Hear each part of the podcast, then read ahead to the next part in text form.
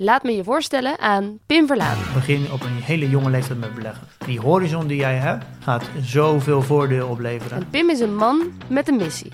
Iedereen veilig en verantwoord leren beleggen. Als je echt iets wil leren, leer het van iemand die één stapje vooruit loopt. Hij legt je uit op welke manieren je kan beleggen. Elke bank heeft eigenlijk zijn eigen beleggingsfonds. Ik hou daar helemaal niet van. Op welke manieren je beter kan beleggen. En hij rekent je voordeel op de euro nauwkeurig uit. 192.000 euro minder rendement. Zelf leren beleggen. Niemand vertelt dit. Pim dus wel.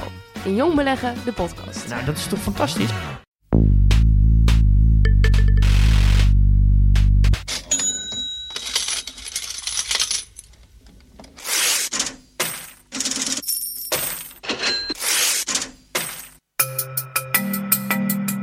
Dit is Betrouwbare Bronnen met Jaap Jansen.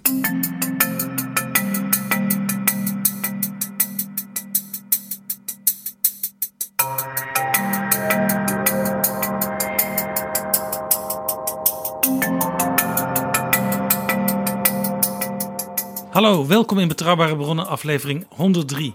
Welkom ook PG. Dag Jaap. PG, in de vorige aflevering van Betrouwbare Bronnen had ik het met twee journalisten van het Financieel Dagblad over het grote geld. Namelijk een van de belangrijke banken van Nederland, ABN AMRO. Hoe het die bank vergaan is in de afgelopen twaalf jaar. En jij wil het vandaag hebben over een ander soort geld. Ja, in de ogen van sommige mensen wellicht ook wel het grote geld. Maar je zult uit mijn verhaal horen dat het vaak over klein bier gaat. Want we gaan het hebben over partijen en hun financiering. Over politieke partijen en hoe zij aan geld komen. En hoe dat in de historie ook zeg maar zichtbaar is. En wat voor typische, ook typisch Nederlandse dingen je daar weer uit leert kennen. En de aanleiding is een uitzending van het televisieprogramma Zembla over de financiering van Forum voor Democratie, de partij van Thierry Baudet.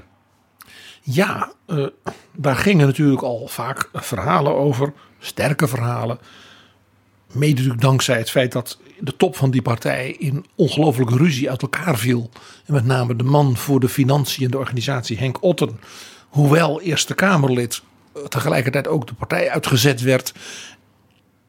En Zembla is gaan kijken wat er waar is van de verhalen die ook de ronde deden. Uh, dat uit het Kremlin, uit het regime Poetin, er geld zou gaan naar het Forum. Bleek dat Baudet contacten heeft met een meneer Kornilov, die hem hielp met allerlei ideeën die hij in zijn ideologie over de nazistaat kon, kon inpassen.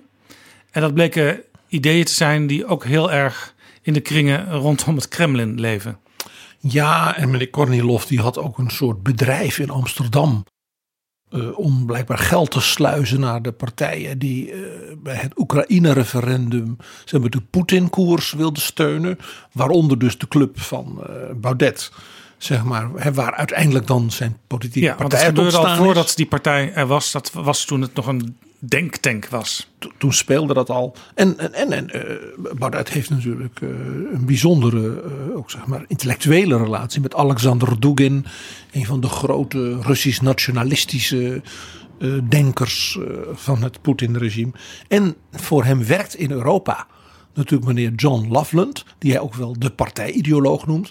En die is zo pro-Poetin dat hij niet alleen tegen de EU is, maar ook wil dat Nederland uit de NATO stapt. Ja. Dat kwam ook aan de orde in die uitzending. En die was ook al heel actief rondom het ingrijpen van de Russen in Oekraïne en op de Krim. En MH17 en wat al niet. Kortom, dus er is een hele sfeer van zeg maar, Poetineske uh, types uh, in en rond die partij actief. De premier werd er ook naar gevraagd op zijn persconferentie. En hij wilde op vragen van Sophie van Leeuwen van BNR daarover niks zeggen. Verder nog één vraag over uh, een uitzending van Zembla gisteren. Heeft u misschien nog niet kunnen kijken? Nee. Uh, daarin? Wat zegt u? Ging het over mij? Nee, het ging over de heer Baudet. Ah, en ja. hij zou volgens uh, Amerikaanse inlichtingendiensten een schakel zijn in Russische propaganda in, in Nederland. Ik vroeg me af, bent u daarvan op de hoogte? U heeft vast contact ook met de Amerikaanse inlichtingendiensten. Dat zegt me allemaal helemaal niks. Nee hoor, ik ben, daar niet, ik ben met corona bezig. Even over die apps nog. Ehm, even kijken, daar wil ik nog iets over zeggen. Eh, toen u bezig was. Ja, maar nog, nog even dan dus over die kwestie met de inlichtingendiensten. Als er gewaarschuwd wordt voor inmenging van het Kremlin hier, dan Ik ga echt niet over, over, Baudet praten. Echt geen tijd voor. Andere Nou, vraag. het, over het Kremlin, hè? Over het Kremlin. En de Ja, ook niet over het. Kremlin. Nee hoor, eh, echt niet. Ik heb die uitzending niet gezien. Het zegt me allemaal helemaal niks. Tot zover de pogingen van Sophie van Leeuwen van BNR om iets meer te horen van de premier over deze kwestie. Het gaat dus PG over beïnvloeding vanuit Moskou. Maar dat wil nog niet zeggen dat er sprake is van geld. Nee, want eh, dat wordt dan natuurlijk al gauw gezegd. Daar zal ook wel geld achter zitten. Daar werden ook eh, volgens Thierry Baudet grapjes over gemaakt in de interne eh, partij-apps. En Baudet deed dat ontzettend vaak, maar hij zegt het was allemaal ironisch. Heel kort stukje uit Semla. Je hoort eerst Henk Otte die een app voorleest. En journalist van de VARA en een veiligheidsdeskundige. En het verweer van Thierry Baudet. We gaan die Russen nog nodig hebben, verwacht ik. Ben je daarmee akkoord? We gaan die Russen nog nodig hebben, zegt hij. Dat zegt hij. Het is een hele vreemde opmerking. We gaan de Russen nog nodig hebben, verwacht ik. Waarvoor zou je ze nodig hebben? dat de ironische context hè, voor u blijkbaar niet duidelijk is, of voor mensen die het heeft laten lezen. Dat is prima, dat, dat respecteer ik. Ik kan dat ook niet bewijzen dat dat ironisch bedoeld is, want dat is nou juist de, grap van ironie, dat je dat niet expliciet gaat zeggen. Maar eh, het past natuurlijk allemaal wel in dat halve rollenspel dat wij speelden. Dat is een bekend patroon. Zodra iets lastig is, is het ironie. En toch, de reacties in de media hinten op een soort teleurstelling. Men had er toch eigenlijk meer van verwacht, eh, van Zembla. Toen dacht ik, ja, hoe komt dat? Nou, ten eerste misschien doordat Baudet ook qua type de, een soort verwachtingspatroon oproept van een soort eh, luxueus leven, spenderen, consumeren. Een beetje on-Nederlands soort, eh, zeg maar, allure. Eh, feitelijk weten we natuurlijk dat Thierry Baudet nooit een cent te makken had. Eh, dat, ook, dat ook even de reden is, heeft hij eerlijk toegegeven waarom hij een politieke partij begon. Want dan kon je tenminste subsidie krijgen. Maar ik vond het ook een beetje naïef. Als ik heel eerlijk ben. Denk je nou echt dat je een beetje een search doet en je googelt wat en hè, Zembla zet daar wat mensen op. Dat je er dan achter komt dat er tassen vol met roebels in kleine coupures onder die pianoklep eh, liggen. Of in die plantenbakken die zoveel geld hadden gekost waar Henk Otte zo boos over was. Natuurlijk niet. Nee, en wat ik weet uit de wereld van de inlichtingendiensten, daar zijn eh, boeken over geschreven. Dan zie je dat als eh, zo'n dienst een agent werft, en dat maakt eigenlijk niet uit in welk land en in opdracht van welke dienst het is. Dus iemand die informatie verzamelt en doorgeeft, ja, die krijgt dan altijd daar wel wat voor betaald. Maar dat is eigenlijk een, een mooie bijverdienste, want het is zeg maar net genoeg om het te blijven volhouden, om het te blijven willen doen als agent. Maar je kunt er ook weer niet heel rijk van worden. Uh, nee, want dan gaat het opvallen. En het belangrijkste is dat het niet opvalt. Nee, je moet natuurlijk ook nog wel je gewone werk blijven doen. Want dat is juist de kracht vaak voor zo'n veiligheidsdienst om jou in te huren. Meneer Kornilov zat er overduidelijk om Nederland, waar het referendum werd gehouden over Oekraïne, uh, politiek te beïnvloeden. Maar deed alsof hij een soort denktank had aan de Zuidas voor het bevorderen van uh, discussies over Oekraïne. En hij ging ook met Harry van Bommel van de SP op pad. Ja. Zo gaan die dingen. Dus het verwachtingspatroon dat een beetje achter die uitzending zat. Van uh, er komen bakken met geld. Juwelen uit de Oeral. Die worden dan uh, cadeau gedaan en kunnen dan verkocht worden. Uh, door Annabel Nanninga of zo. Nou nee. Dat verwachtingspatroon is wat naïef. En ik vind dus dat men daarmee in zekere zin Thierry Baudet dus onrecht aandoet om te verwachten dat hij anders dan andere Nederlandse politici op zo'n, mag ik zeggen, bijna uh, barokke, rococo-achtige manier uh, groots en meeslepend leeft. Nee.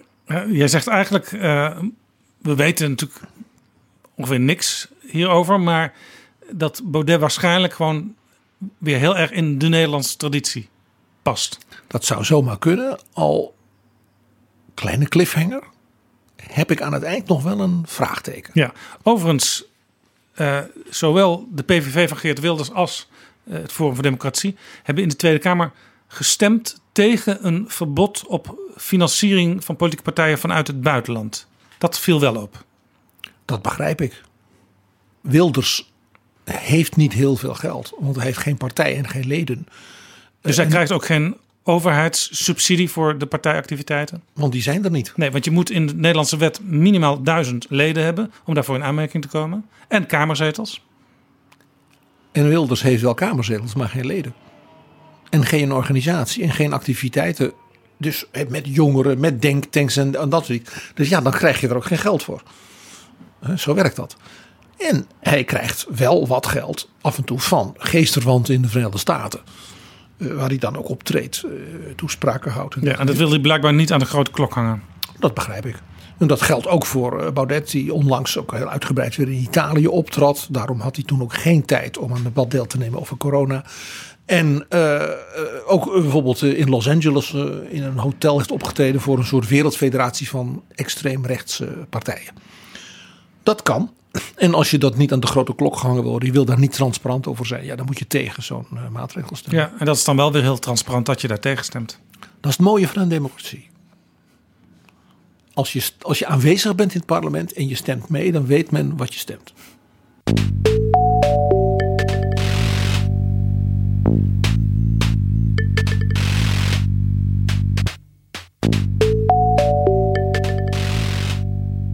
Jaap Jansen en Pieter Gerrit Kroeger duiken in de politieke geschiedenis. Toch, de Nederlandse politieke geschiedenis en de partijfinanciering als onderwerp daarin is niet alleen maar een tientje hier en een, eh, een dingetje daar.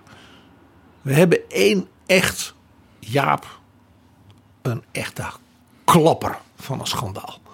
Eh, eh, een schandaal, laat ik zeggen, waar een Berlusconi zich niet voor geschaamd zou hebben.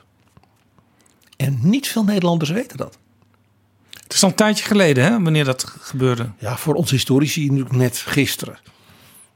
Nog niet eens 100, het is net 100 jaar geleden, ietsje meer dan 100 jaar geleden. En ook nog met een minister-president en een partijleider van de meest, nou, kleurrijke, ook intellectueel briljante mensen die in Nederland ooit zeg maar, zo'n rol heeft vervuld. Dus kleurrijk, eh, grandeur, wereldreiziger, dus geen man als Willem Drees. Of zo'n door en door fatsoenlijke Pieter Jong. Over wie heb je het? Over Abraham Kuyper. Abraham de Geweldige. We hebben al eens eh, bij hem stilgestaan. Ook bij het 140 jaar bestaan, zou je kunnen zeggen, van zijn partij, de anti-revolutionaire partij. Die hij toen heeft opgericht. 140 jaar geleden, nu 141 jaar geleden. En dat zegt het al. Een man die dus een partij opricht. In het hele land, grote organisatie opbouwt. Leden, eh, enorme toestanden eromheen. Zeer actief. Hij had zijn eigen krant. De Standaard. Die schreef hij ook ongeveer vol. In elk geval alle hoofdredactioneel commentaren. Dat heeft hij ook ongeveer zijn hele leven gedaan. Zelfs als minister-president bleef je gewoon zijn Ja. krant vullen. Maar jij zegt dus, hij, Hij had zijn eigen hij universiteit. was de eerste die een, zeg maar, een moderne politieke partij oprichtte. Eh, jij vergeleek hem ook even met eh, Berlusconi. En dat is misschien wel in meerdere opzichten het geval. Want Berlusconi was natuurlijk een populist. Die zou misschien Kuiper ook wel een populist kunnen noemen in zijn tijd. Popu- hij was een populist in de zin dat hij zeg maar, van onderop eh, mensen aanmoedigde om vanuit hun eh, beginselen, zoals hij dat noemde. Hij was van de gereformeerde stroming in Nederland. Te zeggen van je moet je stem laten horen. Eh, de marxistische historicus Jan Romein heeft hem een keer prachtig geduid, kort na zijn dood, de klokkenist der kleine luiden. Dus de man die het carillon liet bonken van gereformeerd Nederland. Dus in elk dorp hoorde je de stem van Abraham Kuyper via de gereformeerden. Dat is een indrukwekkende man.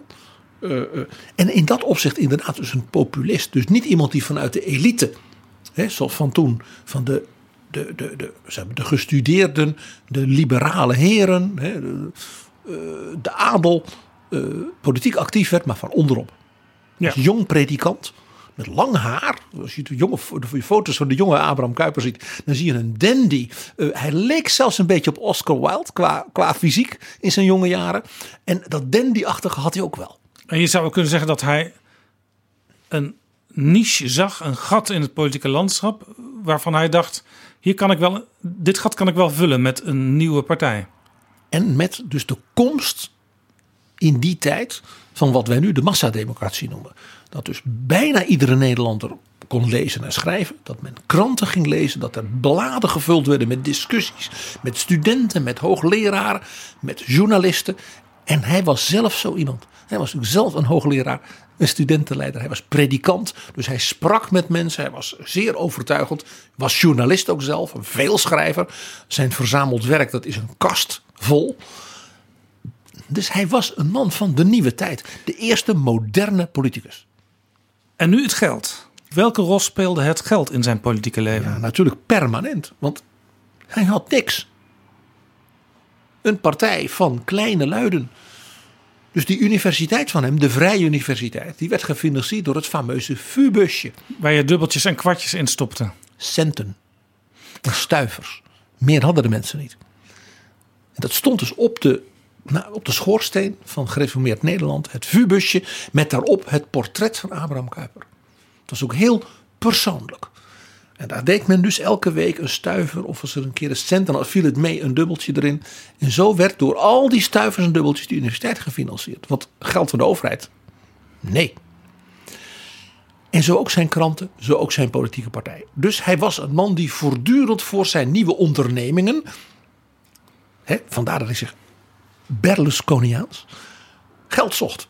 En natuurlijk, hij had mecenassen. Er waren rijke Nederlanders, eh, ook uit ondernemers, maar ook uit de adel. De betere kringen, zoals het heet. Die bijvoorbeeld vanuit het geloof zeiden: wij, onder, wij steunen dominee Kuiper. Ja. Dus hij zocht altijd weer support. Ja, dit klinkt allemaal nog heel netjes, hè? Centen, stuivers. En mecenassen. En uh, campagnes wij zouden nu zeggen, liefdadigheids eh, voor christelijke scholen, voor vul maar in. Hij was dus een enorme doener, een organisator ook. En een, en een, ja, een, een volksmenner in de, de goede betekenis van het woord.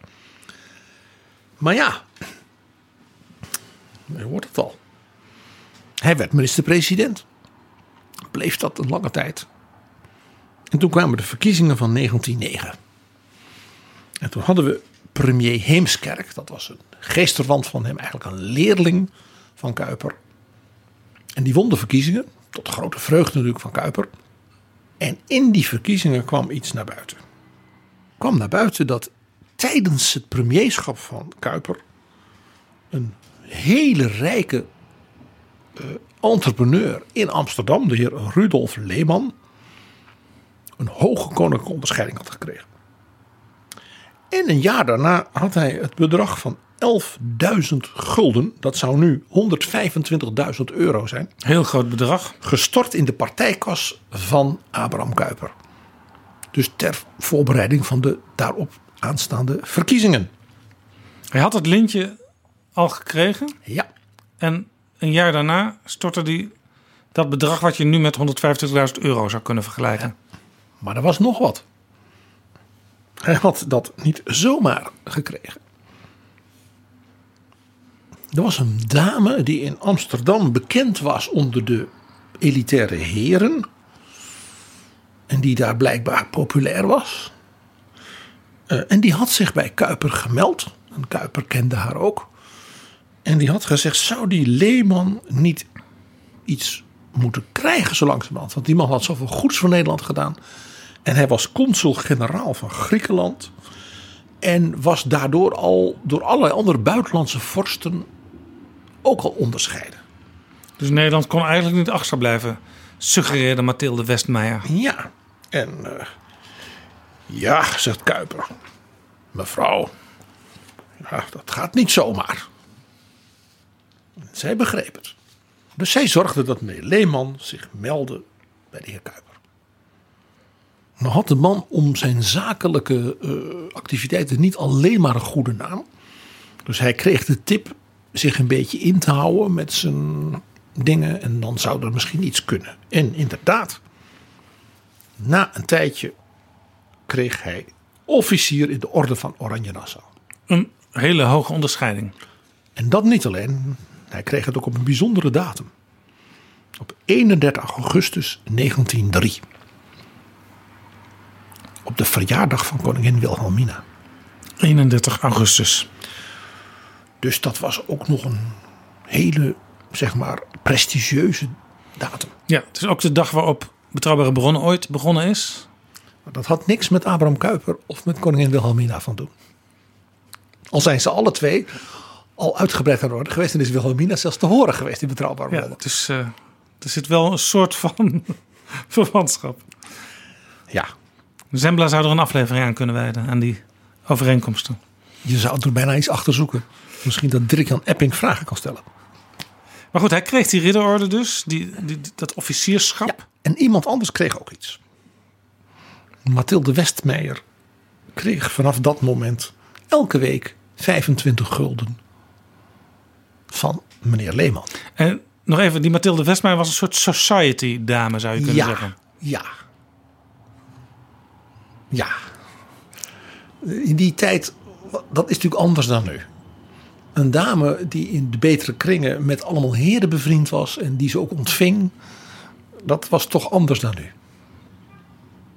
Dus Mathilde Westmeijer hield er ook iets aan over. En blijkbaar was dat niet ongewoon.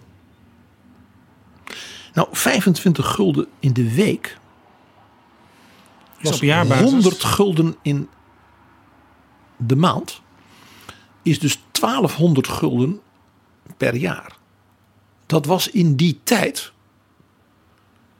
een inkomen waar de gewone man niet aan toe kwam.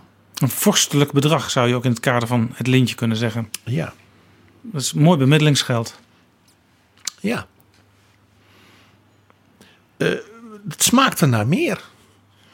Dus premier Kuiper kreeg niet lang daarna een andere introducee van mevrouw Westmeijer. De heer E.A. Leeman.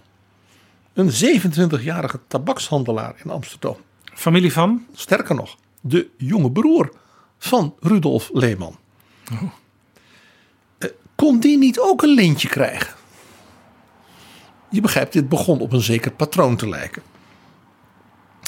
Nou, de minister die erover ging, die van handel, die dus lintjes als het ware voordroeg voor mensen uit eh, het bedrijfsleven.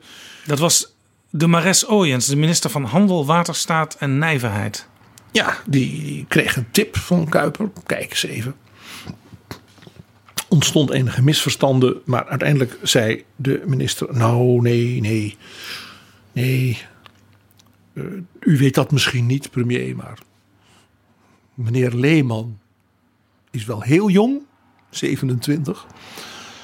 Eh, en nou ja, die heeft eigenlijk nog niks gedaan behalve geld verdienen. Dus dan maar niet.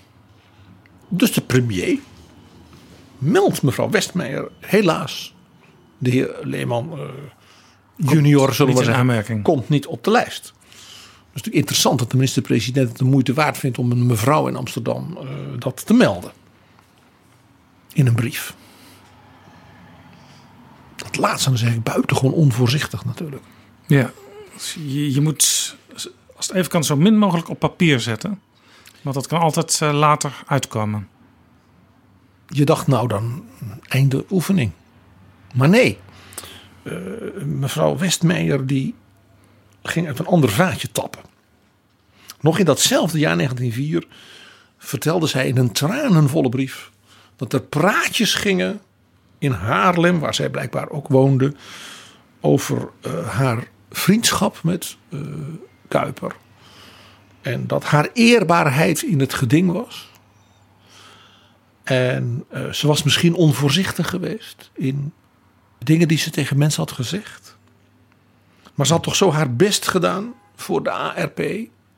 Hint die 11.000 gulden, bijna anderhalve ton van Ja. meneer Leeman. Eh, en die Leemans die had ze toch met de beste bedoelingen onder de aandacht gebracht. Enzovoort, enzovoort, enzovoort. Kuiper die liet zich verleiden, laat ik het nou zo zeggen, Ja. om een suggestie te doen voor de jonge heer Leeman. Die zei: Kijk, er zijn een aantal dingen waar de regering geen geld voor heeft, maar die zo mooi zou zijn als er aandacht voor was. Zo was er een ziekenhuis van Nederlandse artsen en zo in het Turkse Smyrna. Denk je, waarom Smyrna? Nou, Smyrna was een belangrijke eh, eh, christelijke stad aan de westkust van Turkije. Heel veel, toen nog heel Grieks. En was natuurlijk een stad waar de apostel Paulus eh, had gewoond. Dus dat daar een Nederlands, waarschijnlijk christelijk ziekenhuis was, is zo vreemd niet. En Kuiper heeft ook een reis gemaakt door het Midden-Oosten en alles rondom de Middellandse Zee. Daar is een mooi, mooie televisieserie over geweest enkele jaren geleden. Naar aanleiding van zijn monumentale twee dikke delen boek om de Oude Wereldzee. Over die grote reis. Waarin hij ook in de voetsporen van Paulus inderdaad het hele Middellandse zeegebied Ja, hoe heet ook alweer de, de maker van... George Haring, professor George Haring. Ja. Zeer aanbevolen. Dus hij had duidelijk iets met dat ziekenhuis. Maar hij had blijkbaar nog weer een andere tip van iemand anders gekregen. Namelijk dat er op Groenland, jawel, hè, minder warm dan Smyrna. eh, dat daar van Nederlandse zeelieden natuurlijk een kerkje was. En begraafplaats. En dat was erg verwaarloosd. En die, dat kerkje had natuurlijk geen geld. En ik denk dus dat hij via de kerkelijke kringen daar iets over had gehoord. Nou, dus de suggestie was als nou meneer Leeman daar eens iets moois voor deed. Dan zou dat natuurlijk aan aanleiding kunnen zijn om iemand een lintje te geven. Nou ja, je begrijpt. In 1905 is Kuiper vertrokken als minister-president. En daar was zij weer, Mathilde Westmeijer. Zij had nu grote financiële zorgen. Ze bleek namelijk op haar vriendschap met blijkbaar de Leemans en met Kuiper en wat dan niet. Bij allemaal mensen geld geleend te hebben. Zodat zij gunsten kon verlenen. Wij zouden nu zeggen foute bol. Zij kreeg blijkbaar een soort machtsgevoel waardoor ze dacht... daar kan ik al wel vast wat dingen op vooruit lenen. En zij heeft natuurlijk gepronkt Want dat betaalt zichzelf terug. Letterlijk. En zij heeft natuurlijk gepronkt met haar netwerk. Maar ja, Kuiper was geen premier meer, dus hij kon weinig regelen, denk ik. Ja. Niettemin, hij bezocht Parijs. We zeiden al, Kuiper was een, eh, een reiziger. En toen hij in Parijs was, ging hij toch nog even bij die meneer Leeman langs. Weet je wel, die gulle gever. En die zei, ja, die arme mevrouw Westmeijer. En u kent haar ook. Ja.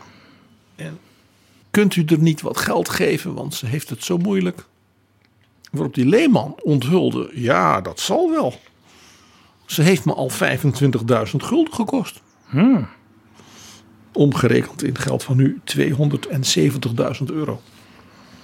Dus Leeman liet het blijkbaar ook breed hangen. Hij kon met enig gemak kon hij bedragen, forse bedragen geven. Aan dames die blijkbaar een gat in de hand hadden. Nou, in elk geval, eh Leeman die voelde nattigheid. Die was in dit opzicht zakelijker, denk ik, dan Kuiper.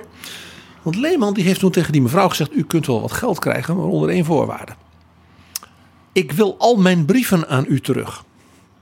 Ah, dan kan hij daar niet mee gesanteerd worden in de toekomst. En zo is het gegaan. En toen gebeurde er iets heel vervelends voor Abraham Kuyper. Een familielid van mevrouw Westmeijer, die dus heel veel geld nog van haar moest krijgen. Die had zoiets van, ja, maar dit, dit wordt niks.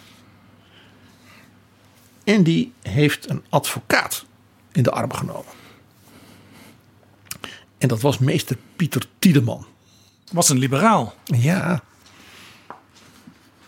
Die ook later in de geschiedenis van zeg maar, de voorlopers van de VVD eh, een hele belangrijke rol speelde. Ik heb iets over hem verteld in de aflevering van Betrouwbare Bronnen over de geschiedenis van de vrijheid van onderwijs. Daar speelde hij een belangrijke rol in. Ja. Nou, deze liberaal die had aan een half woord genoeg. Die dacht, oh mijn hemel. Hij zag ook het politieke moment. Hij zag mevrouw Westmeijer, die had natuurlijk een bepaalde reputatie, denk ik, in het wereldje. eh, meneer Leeman had natuurlijk een bepaalde reputatie in het wereldje. En Abraham Kuyper was natuurlijk een wandelend monument. Ja, en politiek gesproken diametraal aan de andere kant groot- de liberalen. Een groot vijand van de liberalen. Tiedeman dacht, hoe pak ik dit aan? En die dacht, ik moet meteen naar de sleutelfiguur in het hele verhaal gaan. En jij weet wie dat is. Ja, de sleutelfiguur in het hele verhaal is Mathilde Westmeijer. Als die ging praten, en die had dus blijkbaar brieven, dan was de zaak niet meer te houden. Dus wat doet Tiedeman? Die zegt, ja mevrouw Westmeijer, u, eh, u heeft allemaal leningen. Zelfs bij uw familie die mij als advocaat in de arm neemt. En allemaal leningen, ja, op beloften en wat dan niet. En die zijn gebaseerd op bijvoorbeeld het feit dat u een bijzondere band heeft met oud-premier Abraham Kuyper. En met de zeer gefortuneerde, nu blijkbaar in Parijs wonende gebroeders Lehman. Nogal een sterk verhaal, een Amsterdamse mevrouw die blijkbaar.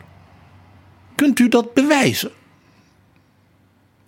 Dus hij heeft haar gepresseerd stukken te laten zien. En je begrijpt het al, daar kwamen de brieven. Met verzoeken over lintjes. En wat al niet. En daarmee waren die stukken dus onderdeel van een rechtsgeding geworden. En werden dus geregistreerd bij de notaris. En alle ellende van dien. En wat dan ook altijd mooi is, is dat dan mensen die dat waarschijnlijk helemaal niet willen, kunnen worden gedaagd om in de zaal, rechtszaal te getuigen. Mevrouw Westmeijer kon geen kant meer op. Precies. En ze had dus al eerder in een brief geklaagd dat haar eerbaarheid ter discussie kwam en hoe vreselijk dat was.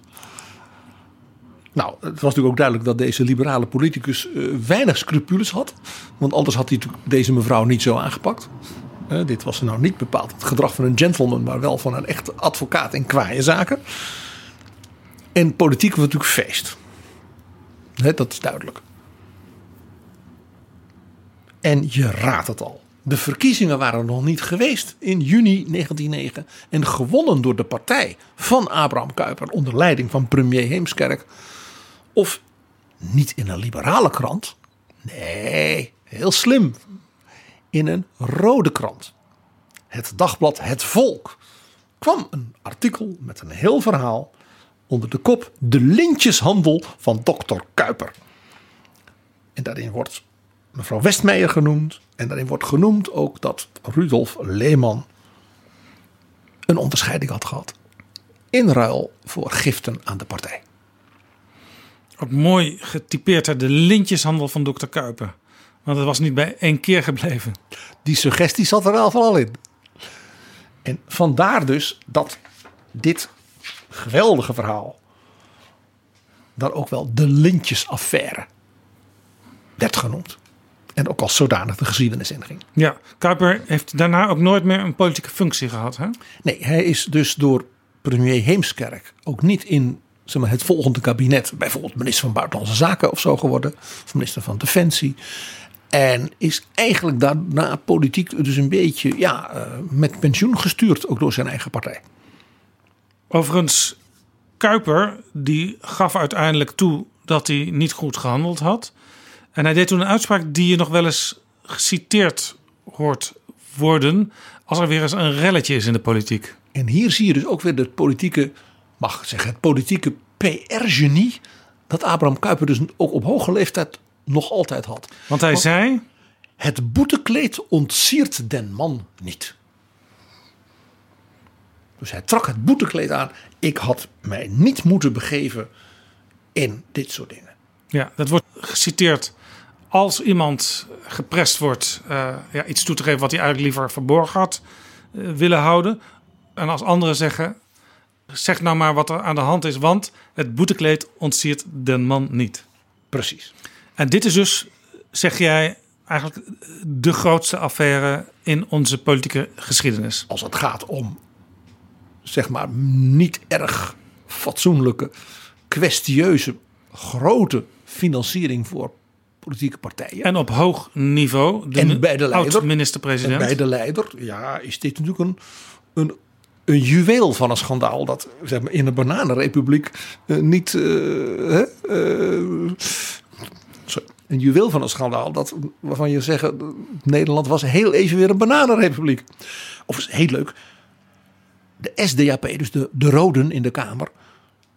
Die dachten, we gaan die Kuiper kraken. We maken hem kapot. En we gaan de christelijke arbeiders laten zien dat ze op ons moeten stemmen. En niet op deze hielelikker van het groot kapitaal. Dus die eisten een parlementaire enquête. Maar toen heeft men dat toch maar niet gedaan. Ja, het ging om. Men heeft een ereraad ingesteld. Met, met zeg maar de Tom de Graaf van toen als voorzitter. Dus het was wel een onderzoekscommissie met hele zware lieden. Met oud-bewindslieden, een minister van Staat. En wie was de Tom de Graaf van toen? Dat was jonkheer meester van Swinderen. Van de Raad van State. Ja. En die commissie, die ereraad, zei... Er zijn geen bewijzen voor onoorbaar gedrag. Een brief van die mevrouw en beweringen van die mevrouw zijn geen bewijzen. Jij zegt, dit was een grote zaak. Ook grote bedragen ging het om. Je hebt al in het intro van deze aflevering gezegd... in Nederland is het vaak toch een beetje krabbelwerk.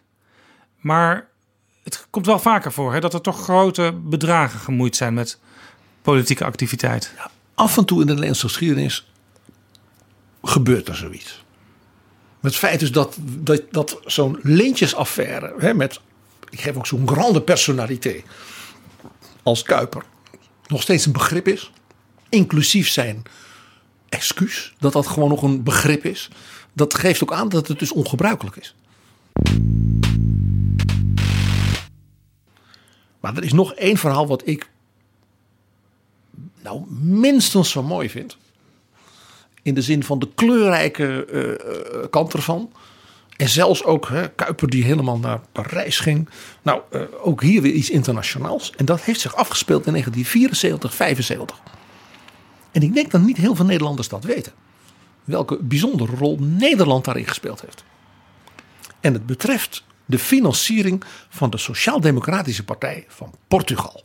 Ja, en mensen die uh, onlangs de necrologieën hebben gelezen over Harry van den Berg, Partij van de Arbeid Kamerlid, oud Partij van de Arbeid Kamerlid. En ook internationaal secretaris van die partij. Van die partij in het begin van de jaren 70.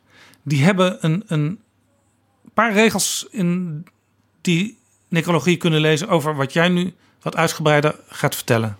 Ja, want Harry van den Berg heeft in deze opmerkelijke partijfinancieringskwestie, waarvan je een hoop kunt zeggen, maar niet dat ze legaal was, een heldenrol gespeeld. 1974, de Anja-revolutie, zoals dat zo mooi heet.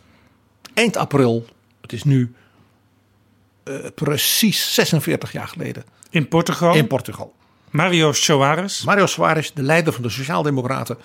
De oud-voorzitter van de LSVB, de studentenvakbond van dat land. Uh, zat gevangen in een afschuwelijk strafkamp uh, voor de kust van Afrika. Is min of meer vrijgekocht door president de Gaulle van Frankrijk. Werd daarna docent aan de Sorbonne. Maar bleef de leider in ballingschap van de Sociaaldemocraten. En die vergaderde altijd in Duitsland aan de Rijn. En zo had hij een hele bijzondere band met de leider van de Duitse Sociaaldemocraten, Willy Brandt. Ja. De Suarez was dus bevriend met de Fransen en met de Duitsers. En toen dus hij in april 74 terug kon naar Portugal. Want daar hadden jonge officieren een staatsgreep gepleegd tegen het, nou laten we maar zeggen, militaristisch rechtsextreme uh, regime.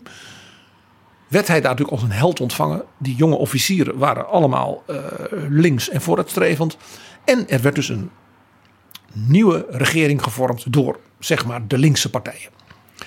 En dan moet je in Portugal denken aan de Sociaaldemocraten van Soares, de heel erg linkse intellectuelenpartij en de hele grote en machtige communistische partij. En die communistische partij was nog puur Stalinistisch. En Ja. die deed gewoon wat Moskou zei. En daar werkte hij mee samen omdat andere partijen toch iets te veel met het oude regime te maken hadden gehad? Er waren geen andere partijen. Daarvoor had je natuurlijk gewoon een militair regime.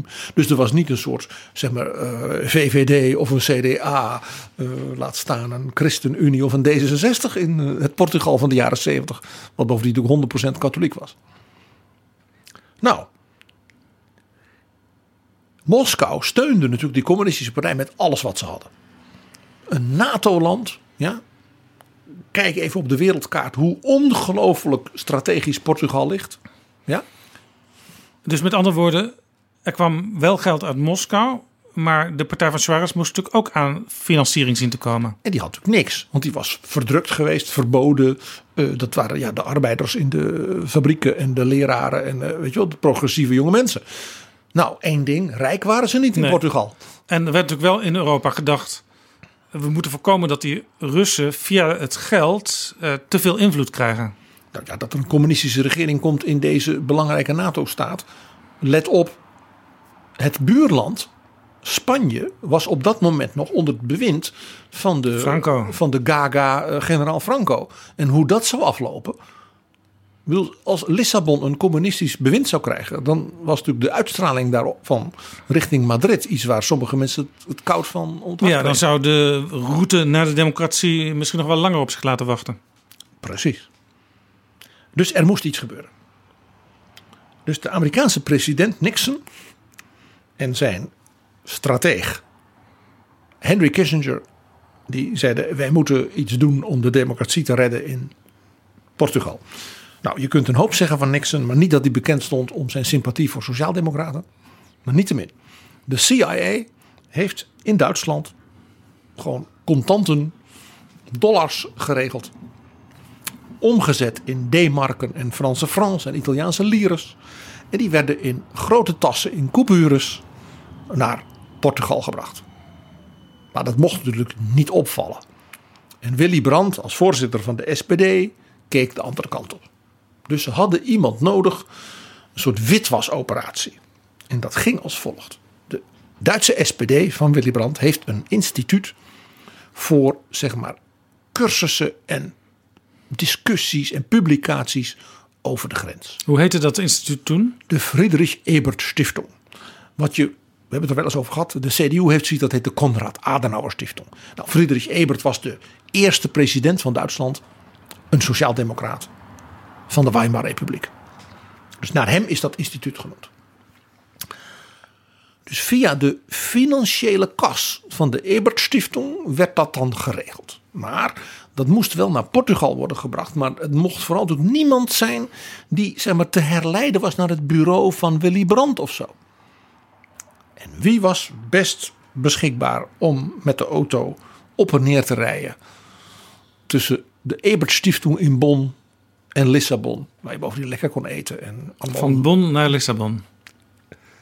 ene Harry van den Berg. De Partij van de Arbeid Internationaal secretaris. En Harry van den Berg reed dus door Frankrijk, door het Spanje van Franco, met zijn autootje naar Portugal. En ergens had hij geld verborgen. En die had dus wat tassen, wat koffers. Misschien zelfs nog in zijn sokken. Overal. Wie weet. Mario Soares heeft vele, vele jaren later eh, in een reportage hierover een interview gegeven aan een journalist. En eh, hoe zal ik het zeggen, Jaap? Het is natuurlijk ook politieke kunst om iets zo te zeggen dat je niks zegt, maar ondertussen alles zegt. En Mario Soares was toen al op hoge leeftijd. Maar dat, die kunst verstond hij als geen ander. Comment voulez-vous que si quelqu'un nous donne l'argent pour un parti, on va annoncer publiquement nous avons reçu cet argent de l'Hollande. Si ce Hollandais a besoin de l'argent, va demander à quelqu'un. Cela, c'est une question qui ne se pose pas. Dat was Mario Suarez in een aflevering van Andere Tijden. Over die affaire waar Harry van den Berg dus wat niemand op dat moment wist, een hoofdrol speelde. En een klein beetje een helderrol voor de Europese democratie. Ja, en ze kunnen het dus wel, die Nederlanders, eh, financiële transacties plegen die het daglicht niet kunnen verdragen, maar uiteindelijk van groot belang blijken te zijn. Het is niet helemaal toeval dat het uh, met de politieke loopbaan van Harry van den Berg niet helemaal goed afliep. En dat onder Wim Kok als uh, fractieleider van de PvdA uh, zeg maar een aantal dingen uit het verleden van Harry van den Berg hem toch inhaalde. En dat Wim Kok hem niet echt steunde, zo weten wij uit het gesprek Nee. met Mannix Krop. Hij is een keer. eh, zijn, zijn carrière is eigenlijk gestoten op een. Wat je zou kunnen noemen een beleggingsaffaire. Hij schepte nogal op in het weekblad Haags Post. Over bepaalde beleggingstransacties die hij deed.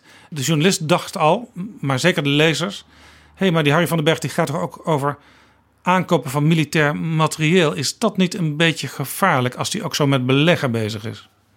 En dat kostte hem de kop. Ja, het is nooit echt bewezen, zei hij zelf later altijd, dat er met voorkennis gehandeld is, want daar gaat het dan uiteindelijk om. Maar iemand als Wim Kok vond dat allemaal niet fijn en hij zei, Harry, je kunt maar beter opstappen. En dat is ook gebeurd. Vermijd ook de schijn des kwaads, zoals dat zo mooi heet. Hoewel het boetekleed de man niet ontsiert. Maar ik blijf uh, een, een, een, een, klein warm plekje houden voor Harry van den Berg. Een beetje ook een avonturier, dat was hij ook wel Ja, qua type. En het mooie is ook, hij is altijd trouw aan zijn partij gebleven. Hij is gewoon later weer in de gemeenteraad gaan zitten. En eh, ik heb het alles eerder verteld. Ik heb eh, door volstrekt toeval in mijn werk in Europa een hele mooie persoonlijke band gekregen met mevrouw Soares. En ook daardoor de heer Soares mogen ontmoeten. En ik heb altijd gedacht, pas achteraf dat ik begreep dat ook mevrouw Soares wel een klein zwak plekje voor Hollanders had. En dan begrijp je dat nu een beetje, denk ik dan. Je zou kunnen zeggen, dit was eigenlijk een affaire buiten Nederland om. Hè? Want Harry van den Berg ging van Bonn naar Lissabon. Wat gebeurt er in Nederland met financiën? Nou ja, het- wat opvallend is, is dus dat de zeg maar, klassieke zuilenpartijen in Nederland ja, allemaal zo, zo, zo, zo arm zijn. Een beetje bravig. Partijen als het CDA, Partij van de Arbeid. De VVD. eh, D66 is geloof ik ook niet een partij waar het geld eh, van, van allerlei merkwaardige types over de plinten klotst. Terwijl al die partijen hebben ook wel eh, grote ondernemers in hun eigen kringen. Of mensen die in ieder geval goed geld verdiend hebben. Ja, rijke mensen, eh, eh, adel. eh, Maar dat is anders dan in bijvoorbeeld een land als Amerika. Leidt dat niet tot grote giften aan partijen. Nou ja, de partijen zijn in Nederland verplicht om giften van meer dan, wat is het, 4500 euro, hè? Om die publiek te maken. En ik kan mij vaag herinneren dat, geloof ik, drie, vier jaar geleden een keer duidelijk was dat de heer Lubbers het CDA 5000 euro had geschonken. Toen dacht ik, nou, Rut Peetoom, de toenmalige partijvoorzitter, zal, extra gesmeekt hebben. Van, we hebben toch echt wat nodig. Een typisch Nederlands, een multimiljonair oud-premier als Ruud Lubbers geeft van 5000 euro. Ja, ja, ja. Als je de lijstjes ziet, de jaarverslagen van politieke partijen, dan springen met name de SP en in minder mate GroenLinks eruit. Eh, want daar zijn eh, hele stevige afspraken met de eh, volksvertegenwoordigers. Dat ze een groot deel van hun inkomsten aan de partij schenken. Vooral bij de SP is dat het geval. Maar toch ook bij, de, bij GroenLinks is het nog best wel een fors bedrag. Die kun je in die jaarverslagen terugvinden. Ja, dus de grootste donateurs van politieke partijen zijn zij zelf. Dat, is, dat, ja, dat zegt iets over eh, hoe je dus naar geld kijkt. Ja, ja een, een Kamerlid krijgt natuurlijk betaald eh, vanuit Binnenlandse Zaken. Dat is in de wet zo geregeld. En ze storten dus een deel door naar hun eigen partij. Ja, maar dat zegt iets dat dat zeg maar, je belangrijkste donateurs zijn. Dus niet eh, een miljonair die van spreken alles een keer voor jouw partij in een commissie heeft gezeten of meegedacht. Ja, of iemand die bijvoorbeeld een legaat nalaat na zijn dood uit dankbaarheid aan die politieke stroming.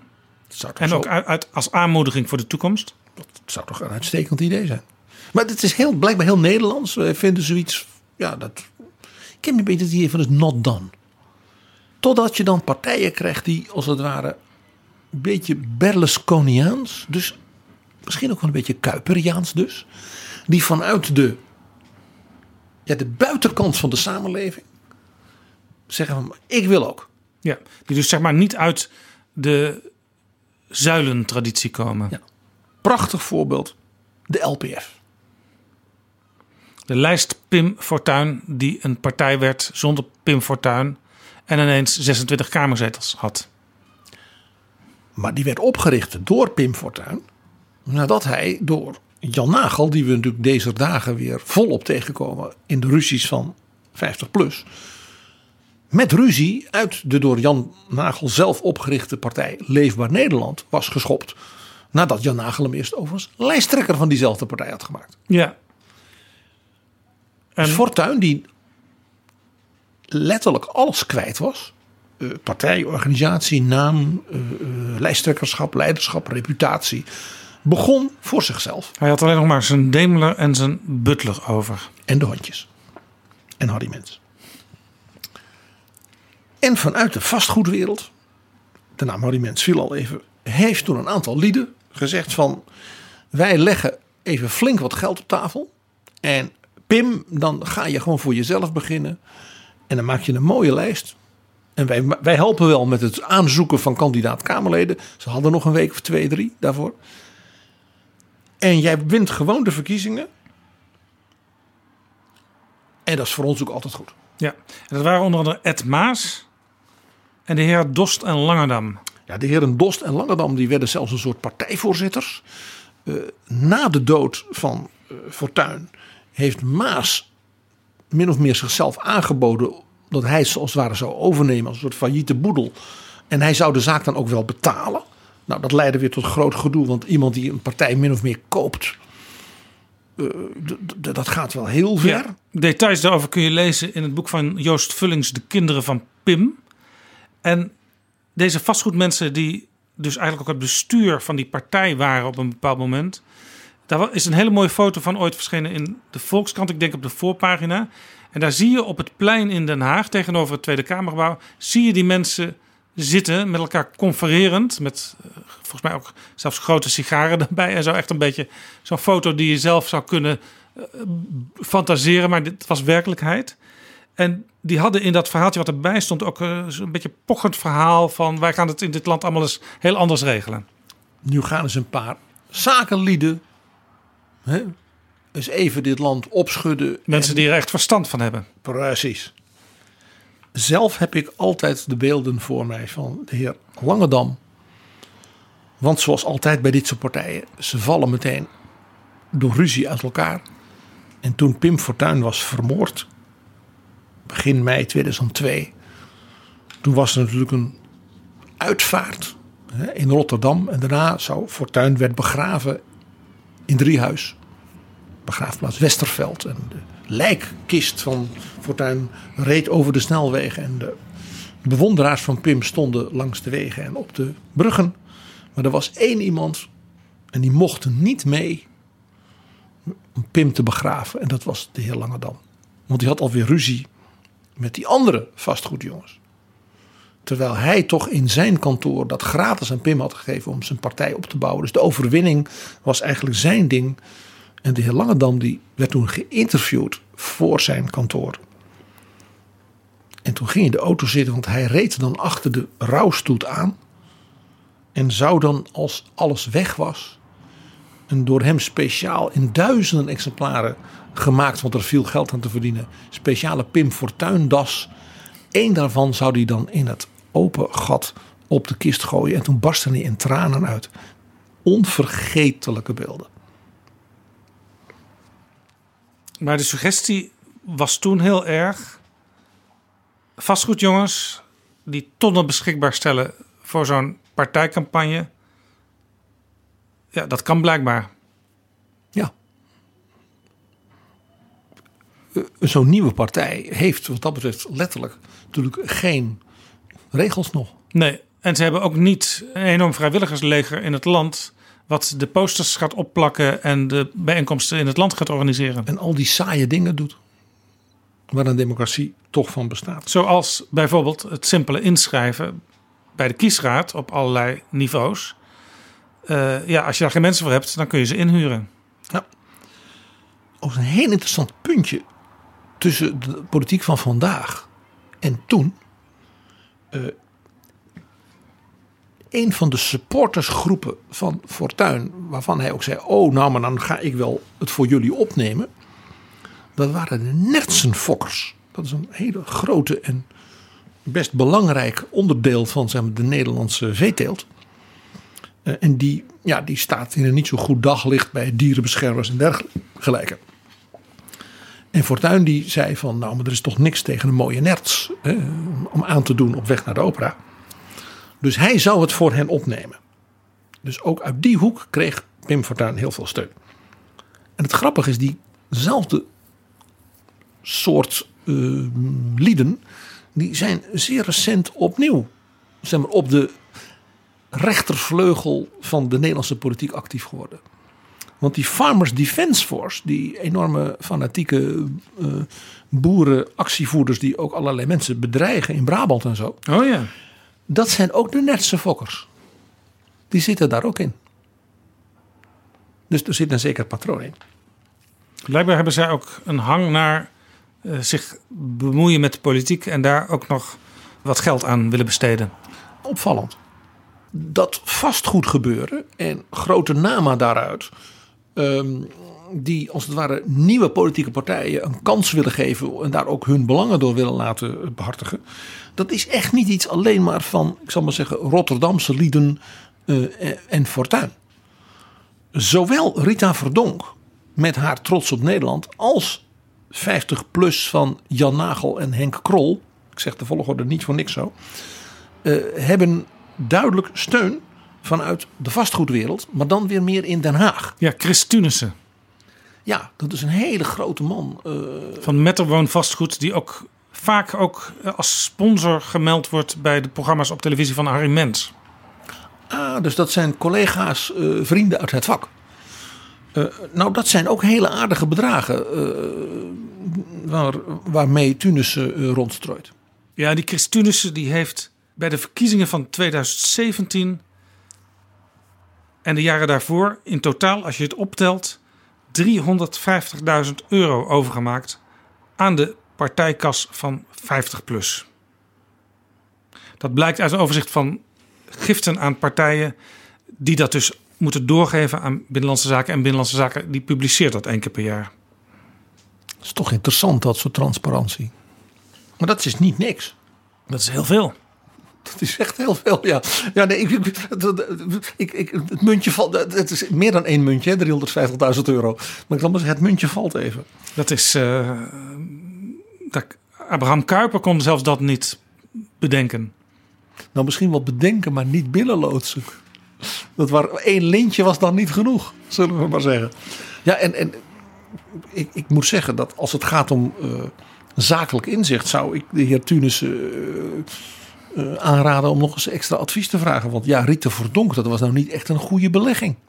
Nee, en Henk en Krol... Krol op dit moment nou ook niet bepaald. Nee, maar dit is dus zeg maar het Nederlandse beeld een beetje. In andere landen gaat het er toch vaak wat steviger aan toe. Ja, kijk, wil je grandeur? Uh, wil je uh, politieke partijen die het breed laten hangen? En ook breed laten binnenkomen, dan moet je dus niet in Nederland zijn. Maar kijk eens naar onze oosterburen. Niet alleen dat de politieke partijen daar bij wet allerlei hele scherpe verplichtingen kennen, maar bij wet ook uh, beschermd worden, zodat ze bijvoorbeeld, ik noemde het hiervoor al, zo'n Friedrich Ebert Stiftung voor de SPD of een Adenauer Stiftung van de CDU hebben, die dus allerlei hele grote maatschappelijke opdrachten heeft als discussie bevorderen, ontwikkelingssamenwerking en dergelijke. Dit is Betrouwbare Bronnen, een podcast met betrouwbare bronnen.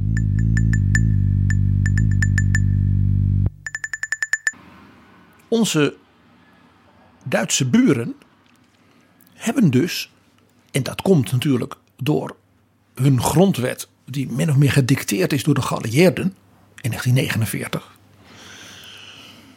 hele zware wettelijke garanties en eisen aan politieke partijen gesteld. Want je snapt, de overwinnaars van de oorlog zeiden: ja, dat is mooi, die Bondsrepubliek en een democratie en dat is vrij. Maar dat moet natuurlijk niet binnen twee, drie, vier jaar weer een soort Weimar-republiek worden. Met, met allemaal partijen die uit elkaar vallen en gedoe en een dictator en wat al niet. Ja, dus het moest een voorbeeldige democratie worden, het nieuwe Duitsland. En het idee dat je dat vier jaar na de dood van Hitler van onderop als het ware bijna organisch zou laten opbloeien, getuigde wel van heel veel optimisme in de menselijke natuur. Dus misschien toch maar een paar hele scherpe regels over de politiek. dus bepaalde politieke partijen in Duitsland waren verboden. dus neonatiepartijen. En de nieuwe partijen, waarvan één heel oud, de Sociaaldemocraten, de oudste partij van Duitsland, de SPD, 150 jaar oud. De nieuwe Christendemocratische Unie, de nieuwe Liberalen, de FDP. En daarnaast waren er toen ook nog best wat andere kleinere partijen. Die kregen dus een soort partijengezet, zoals dat heette, mee. Die is ook daarna natuurlijk in de loop van de jaren gemoderniseerd. Maar die heeft dus altijd heel scherp aangegeven wat partijen wel en niet mogen, inclusief hun financiën. Ja, even tussendoor, schiet mij nu te binnen. Ik had als politicologie-student les van professor Van der Brink. En die had een boekje geschreven, Recht voor politieke partijen. En daarin pleitte die ook voor een Nederlandse politieke partijenwet. Zoals de Duitsers. Ja. Nou. En dat was precies, was dat ook zijn voorbeeld. Als je het regelt, dan moet je het ook goed regelen. Nou, dat hebben, dus, hebben ze dus gedaan, de Duitsers. Uh, wat overigens het niet wegnam, dat er in Duitsland echt uh, uh, monumentale partijenfinancieringsschandalen geweest zijn. Want ja, de menselijke natuur, hè, die trekt zich niet altijd van ja, Ik herinner me vandaan. een affaire notabene rond Bundeskanzler Kohl. Helmoet Kohl. Nou die wij of. vaak lovend hebben besproken in Betrouwbare Bronnen. Groot man. De kansler der Einheid. Maar toch ook dit. Maar uh, Kool had ook zo zijn uh, mindere kanten, zullen we maar zeggen. Uh, hij was in 98 afgeweeld. Hij verloor de verkiezingen tegen de jonge dynamische Gerhard Schreuder. Toen kreeg je die rood-groene coalitie, Schreuder-Fischer. En in het jaar daarna barstte naar buiten dat Helmoet Kool miljoenen D-mark had binnengehaald om de CDU de verkiezingscampagnes van de CDU, met name in Oost-Duitsland, te helpen financieren. En dat, ja, dat niemand dat wist, althans dat kwam naar buiten en er bleken allemaal illegale giften. En toen heeft Kool gezegd: Dat klopt, ik geef dat toe. Het boetekleed ontsiert de man niet, zou je bijna Kuiperiaans denken. Maar, zei hij, ik ga nooit vertellen hoe ik aan dat geld kom. En dan zegt ze, ja, maar u was partijvoorzitter, u uh, uh, was kanselier, u hoort, u bent dat moreel verplicht. Dan zegt hij, nee, want ik heb dit geld gekregen van patriotische Duitsers, rijke mensen, die vanwege de Wiedervereinigung zeiden, wij willen iets doen om die democratie daar in dat oosten te helpen. En wij willen de CDU helpen, zodat daar niet uh, de communisten aan het bewind blijven. En die hebben mij geld gegeven. En het waren zes hele rijke mensen, allemaal een miljoen. Maar dat is niet de geest van dat partijgezet waar je het net over had. Dat gaf Kool ook ruiterlijk toe. Slim. Maar zei, dat geld kon nu eenmaal niet uit die DDR komen, want die mensen hadden niks. Dus deze rijke Duitsers hebben dat gedaan voor het vaderland en voor de democratie. Hij schetst een soort overmachtbeeld. Ja. We konden niet anders. Ik kon op geen andere manier aan dat geld komen. En die mensen waren ertoe bereid. En die wisten ook zelf dat dat eigenlijk niet mocht. En hij had hen het erewoord gegeven. Ik heb mijn erenwoord gegeven. En dat neem ik mee in mijn graf. Juist. Ik zal die namen nooit zeggen. Ook niet als ik voor de rechter kom. Daarmee daagde Kool natuurlijk zijn tegenstanders en het OM uit om hem voor de rechter te slepen. Ja, En iets slechters kun je natuurlijk als politieke partij, de CDU, niet hebben. Nee, dus de CDU was dodelijk getroffen hier door politiek. Dus de indruk van corruptie rondom de Wiedervereinigung. De nieuwe partijvoorzitter Wolfgang Schäuble en zijn secretaris-generaal Angela Merkel stonden dus, ja, nou ja, alsof ze een emmer stront over zich heen hadden gehad. Ja, juist in, in, op zo'n moment dat je het land in feite opnieuw inricht. Na de, de, de samengaan met de voormalige DDR. En jij zo verschrikkelijk de verkiezingen verloren hebt. Dat voor het eerst in ik weet niet hoe lang. Er een links, het meest linkse kabinet ooit in de Duitse geschiedenis kwam. Met jonge kerels. Hè, dus die, die hadden, zij waren de nieuwe tijd. Niet die oude CDU. En die Merkel met het bloempot haar. Ach, ja. Dus die stonden daar. Het was een ramp. En Kool in alle media. En hij was niet te stuiten. En de CDU-leiding had zoiets van: hou je mond. Vertel nou even gewoon aan een notaris die zes namen. En dan houdt hij dat misschien wel geheim. Maar doe. Maar Kool was niet te stuiten. Hij is uiteindelijk veroordeeld. Tot een boete. En hij heeft toen gezegd: ik zal die 6 miljoen D-mark zelf betalen. Oh. Want dan hoef ik die namen niet bekend te maken. Dat heeft hij ook gedaan. Blijkbaar had hij nog ergens 6 miljoen liggen. Dat is, eh, een groot deel van de opbrengst van zijn memoires is daaraan opgegaan. Was dat trouwens zo dat. eh, want eh, Wolfgang Schä- Schäuble heeft wel eens vraagtekens daarbij gezet. Hè, dat er een stuk of zes rijke mensen het geld hadden gegeven. Wolfgang Schäuble heeft nooit geloofd dat die zes mensen bestonden. En Schäuble, een typische strakke protestant uit Baden-Württemberg, een Schwabe, die zei: Stel dat er nou zes Duitsers waren die zo rijk waren dat ze de kanselier een miljoen geven. Iedere journalist in Duitsland, van der Spiegel, die Zeit, ja, de, weet dan wie dat zijn. Ja, en mensen praten. Wij spreken op de golfclub. Heb je het er misschien over? Hij zegt, ik zou ze ook zo kunnen noemen. Mensen die Helmoet Kool zijn hele leven hebben gesteund. Leo Kirch, de, de, zeg maar de baas van eh, de, de Duitse commerciële televisie. Ja. Die Helmoet Kool altijd steunde. Hij zegt, voor hem was een miljoen helemaal niks. Ja? Eh, Waar kwam het geld dan vandaan? Wat, wat, wat is het idee? Schäuble heeft altijd gezegd, die zes mensen bestaan helemaal niet.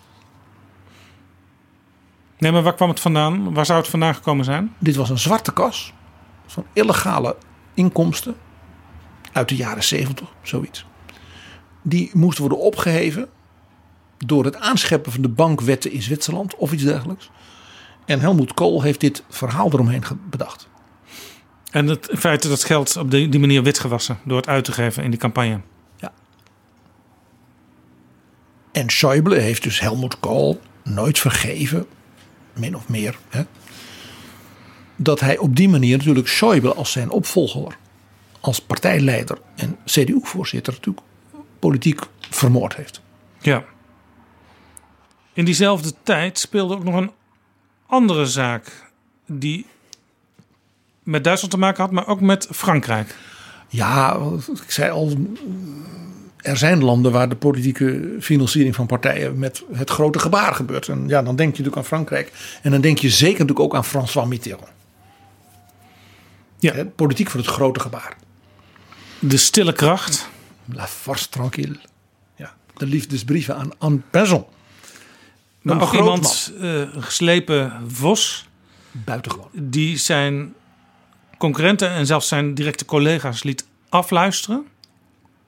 Zeker. En ook wel met geld wegwist. Ook dat.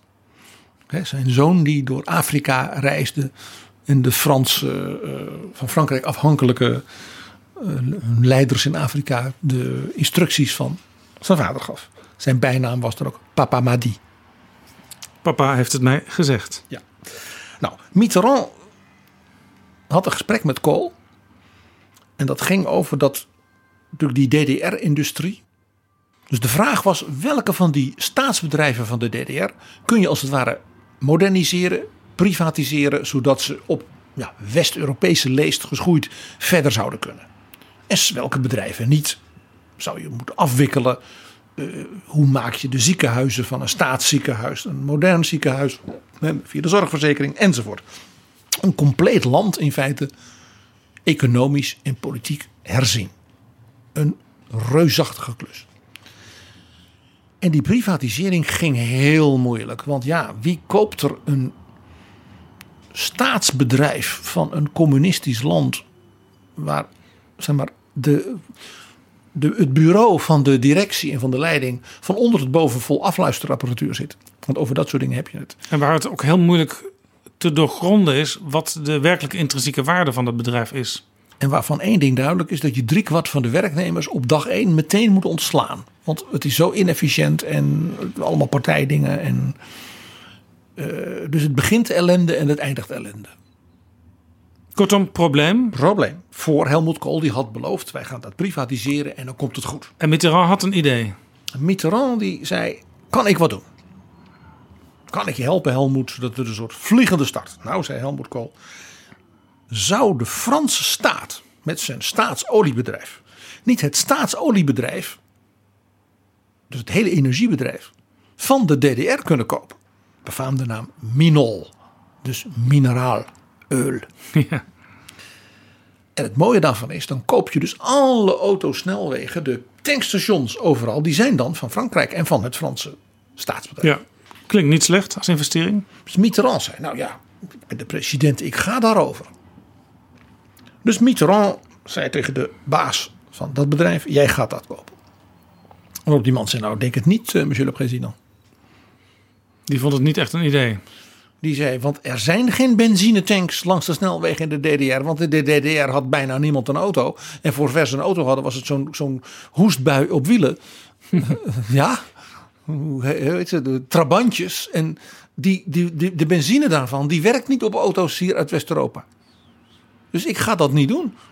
En uh, al de, de, de, de, de, het aardgas, wat overigens vooral uit bruinkool komt, voor de, het verwarmen van de huis is zo inefficiënt. En het allemaal zo, die, die, die gasbellen. Uh, Je kunt het beter liquideren en er een heel nieuw bedrijf voor in de plaats zetten.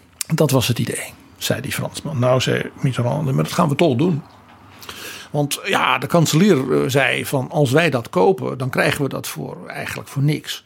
Want ja, je koopt dan natuurlijk de rechten op al die dingen langs die snelwegen en overal in die DDR. En als dat over een paar jaar natuurlijk net als West-Duitsland bluwende landschaften is, zoals Kool zegt. Ja, dat, dat, dat, geld als water komt de Franse staatskas binnen. Nou, die oliemanager dacht dan, oh my god. Ja, dit is natuurlijk een deal tussen de president en de kanselier. En nou, ze hebben er uiteindelijk een bedrag voor betaald. Ik geloof iets van anderhalf miljard. En dat was zeg maar drie, vier keer wat het zeg maar waard was aan als grondstuk. Want dat was het enige. En het verhaal gaat dat van dat bedrag zo'n 90 miljoen is uh, verdwenen in de kas van de CDU. Ook om weer in het oosten van alles aan partijorganisatie en dingen op te bouwen. Ja. Weet je ook of het uiteindelijk toch nog wat heeft opgebracht voor de Franse staat? Het feit dat er nooit heel veel uh, achteraf over gedaan is in Frankrijk, is, wekt bij mij de indruk: nee.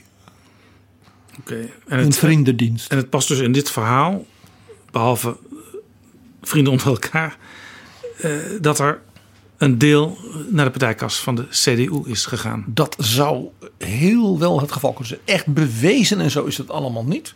Het, is, het heeft dus ook in, die, in dat partijspendenschandaal, zoals dat zo mooi heette, van Kool in 1999 geen rol gespeeld.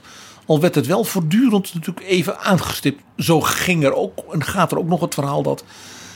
Maar het is nooit echt hard gemaakt. Nee. Wat is over Mitterrand? In Parijs gebeuren wel vaker dingen met financiering rondom partijen, politici. Uh, ja. Uh, kijk, de Franse president is natuurlijk toch een gekozen monarch. En dat betekent het feit alleen van staatsbedrijven en alles. Dat is misschien nu ietsje minder hoor, maar het is nog altijd heel fors. Uh, maar bijvoorbeeld ook de burgemeester van Parijs. Jacques Chirac, later president eh, die bleek eh, te beschikken als burgemeester over een enorme hoeveelheid vastgoed. Waaronder dus hele luxe appartementen en herenhuizen en halve paleizen en dergelijke. En daar ging de burgemeester over. Dus die werden dan eh, verhuurd aan vrienden, aan supporters, aan kennissen, aan dames waar hij graag op bezoek kwam. Voor bedragen, zeg maar ver onder de sociale woningbouw. Echt een ongelooflijk verhaal als je dat met Nederland vergelijkt. Hè, waar een burgemeester soms veel moeite heeft om überhaupt een woning te krijgen in eh, de gemeente waar die burgemeester is geworden. Eh, waar je als je bijvoorbeeld uh, ambtswoning aan de Herengracht in Amsterdam bewoont, uh, marktconforme huur moet betalen voor het deel wat je bewoont. Dan ben je dus als keurige burgemeester ben je dus geruineerd na één maand burgemeesterschap van die stad. Ja, je moet eigenlijk al, al van, van, uit jezelf rijk zijn om je überhaupt te kunnen veroorloven ja. daar functioneel te kunnen wonen. Ja, dat is Frankrijk. Dat is nog een, ja, een piramidaal georganiseerd land, zullen we maar zeggen. Uh, dit is dan het voorbeeld van de burgemeester. En Chirac had dus een, een, een, een rits ja. aan panden, appartementen. Die hij, waar hij over kon beschikken als burgemeester. En uh, wat hij ook kon doen was dat hij dus allemaal ambtenaren benoemde. Dus er waren allemaal mensen die kregen dus banen bij de stad Parijs. En hadden, kregen dan een ambtswoning. En dat waren dus uh, ja, politieke vrienden van hem. Die dus weer belangrijkste taak was het voorbereiden van de presidentsverkiezingscampagne van Jacques Chirac. Ja, dat is echt een ander land dan dit. Nou, uh, president Giscard d'Estaing, het beroemde verhaal natuurlijk, de, de diamanten die hij kreeg van Bokassa de dictator van de Centraal-Afrikaanse Republiek. En uh, ja, daar werd dus heel veel diamanten. Uh, Bokassa, de naam zegt het al, Kassa. Ja, Kassa, Bokassa, ja. En, uh, ja, en die, die diamanten die zou hij dan niet hebben gemeld bij de douane. En, en ja, die, daar kon je dan natuurlijk toch, zou je een keer op zwart zaad zitten, kon je daar wel wat geld voor krijgen. Kortom, nou, het was Nicolas Sarkozy is, is zelfs voor de rechter gesleept onder zijn uh, opvolger François Hollande. Omdat er een hele rijke Franse dame uit de, de parfum- en couturewereld uh, enorme bedragen hem had geschonken voor zijn verkiezingscampagne. En die mevrouw die overleed tijdig. Zodat er ja, allemaal een beetje moeilijk meer te bewijzen was. Ja, maar het was dus ook blijkbaar. Er waren altijd veel geruchten. En in de top van de politiek werd daar ook niet altijd moeilijk over gedaan als daar iets uit dreigde te lekken. Nee, want als de ene partij onder vuur lag, dan dacht de andere partij wij volgende week. Ja, wij kennen dit niet. Dus dat liever over zwijgen. Nou, laat zeggen, dit heeft te maken met wat ik dus noem dat wat monarchale, uh, wat de Franse politiek wel een beetje heeft. Nou ja, uh, we hebben natuurlijk een mooi voorbeeld uit Europa. Dat is natuurlijk de partij van Marine Le Pen en de partij van uh, meneer Salvini ja, in Italië. Zeg maar de radicale rechtse populistische partijen. Ja, dat is gewoon de, de, de neofascisten van mevrouw Le Pen en haar vader. Ja, die hebben prettige contacten met het Kremlin. Zeer prettige contacten. Uh, delen natuurlijk een aantal uh, opvattingen. De EU moet stuk.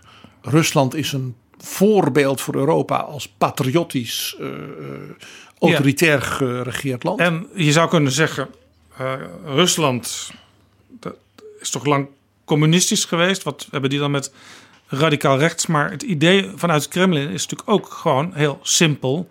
Wij willen Europa, de Europese Unie, daar willen we verdeeldheid zaaien. Kapot maken. Zodat de greep van het Kremlin op de buren in Oost-Europa, dus het oude Warschau-pact, weer sterker wordt. Want hè, hoe minder Brussel en hoe minder NATO, hoe meer het Kremlin. Ja. In de Baltische landen, in en Hongarije, volgens mij ook heel... in Roemenië, in Bulgarije weer de grote buur is. En ook heel eenvoudig, denk ik. Uh, het gaat al heel lang economisch niet goed met Rusland. Het bruto nationaal product is hetzelfde als de hele Benelux bij elkaar. Of Spanje. Terwijl het een enorm gebied is, het, grootste land ter wereld. Het is een continent. In en wie niet sterk is, moet slim zijn. Dat is dit ook een beetje, hè, dit verhaal. de behoefte aan verdeeldheid in Europa, in plaats van Europa zien als partner in de wereld, ten opzichte van zowel China als bijvoorbeeld de Verenigde Staten, toont aan hoe zwak eigenlijk het regime Poetin is. Ja.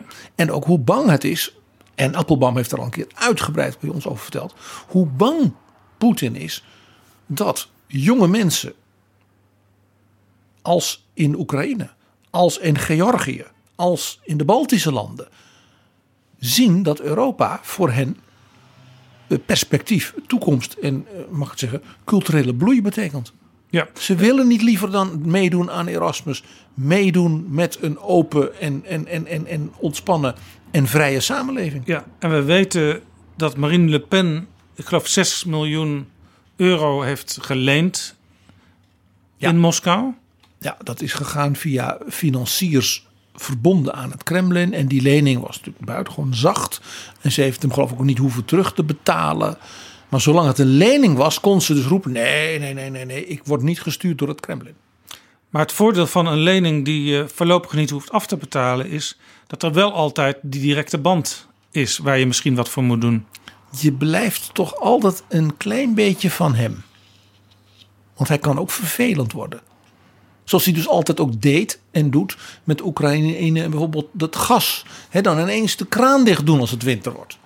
Of de prijs vervijfvoudigen. Ja. Dat soort trucjes. Hoe zit het eigenlijk met Silvio Berlusconi? Want die heeft ook eh, vriendschappelijke banden met Poetin. Eh, zeker, zeker, zeker. Eh, Salvini heeft dus ook van Berlusconi geleerd.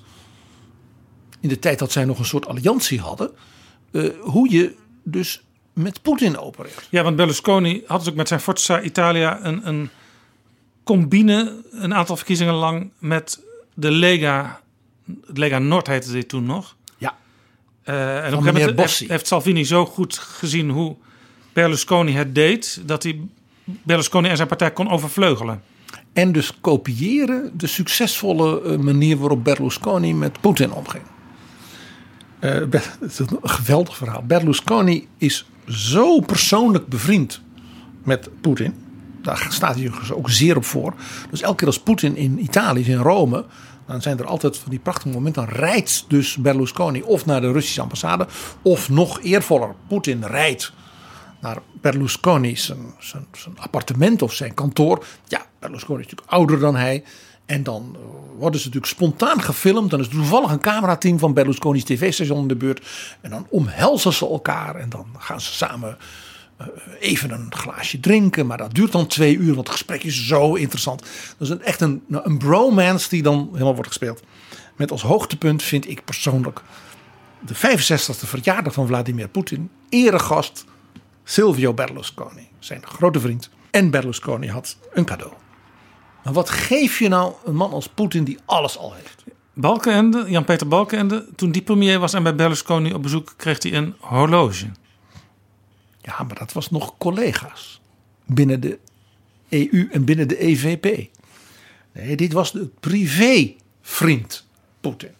Wat geef je zo iemand nou? Iets leuks. Liefde. Ja, liefde. Nou, dat heeft Berlusconi gedaan. Hij heeft hem een dekbed overtrek gegeven met daarop zijn eigen portret. Geweldig. Wat heeft Salvini geleerd van Berlusconi? Berlusconi krijgt uiteraard geen geld van Poetin. Het is zo plat. Je bent vrienden. Maar ze doen zaken. Berlusconi is een zakenman. En Poetin heeft dus oligarchen, heeft bedrijven die naar hem luisteren. En dus zijn vriend Silvio in vertrouwen nemen en weten dat is een zeer betrouwbare zakenman. Daar kun je voortreffelijk mee werken. Dan hoef je ook geen ingewikkelde financiële garanties. Dat loopt gewoon helemaal perfect. Dus Berlusconi doet zaken met Rusland. En houdt daar geld aan over. En Salvini heeft dus ook zaken gedaan met Rusland. Daar zijn hele boeiende opnames van. Waar moet ik aan denken? Import-export. En Salvini heeft dus een eigen ja, een soort zakenwaarnemer. Die dus voor hem en zijn partij dus met Rusland deals sluit. En dan blijft er zoveel procent over voor de partijkas. En voor Poetin is dat heel voordelig, want Poetin heeft daarmee weer extra invloed in Italië. En zijn handen zijn schoon. In Nederland, als een politicus, een kandidaat rechtstreeks geld krijgt, dan wordt dat vaak ja, toch met argusogen bekeken, ook binnen die partij zelf. Absoluut. Ik herinner me Anton van Schijndel. Hij zit nu in de gemeenteraad van Amsterdam. Hij is gekozen op de lijst van Vorm voor Democratie. Maar hij is met ruzie alweer weg. Ja, hij heeft, en hij heeft eerder, en dan had, kreeg hij ook ruzie voor de VVD in de Tweede Kamer gezeten. En ik herinner me dat hij daar campagne voerde voor dat hij in de Kamer kwam voor de VVD. Met grote billboards langs de snelwegen. En ja, bij de VVD hadden ze het, nou ja, oké, fijn dat hij dat zelf organiseert. Maar dat vonden ze toch een beetje lastig. En ik weet ook dat bijvoorbeeld in D66 heb ik eens gezien hoe ze dat met hun kandidaten regelen. Uh, daar is eigenlijk helemaal niet de bedoeling dat een kandidaat zelf investeert in zijn eigen campagne. Want ja, dat doet de partij en ja, die lijst is er. Die lijst moet ook een beetje, die volgorde moet ook een beetje gerespecteerd worden. Dus als je dan zelf ineens met 10.000 euro of zo gaat investeren, dan verstoor je misschien wel die hele volgorde. Wat daar sociaal-liberaal in is, dat is een wonder.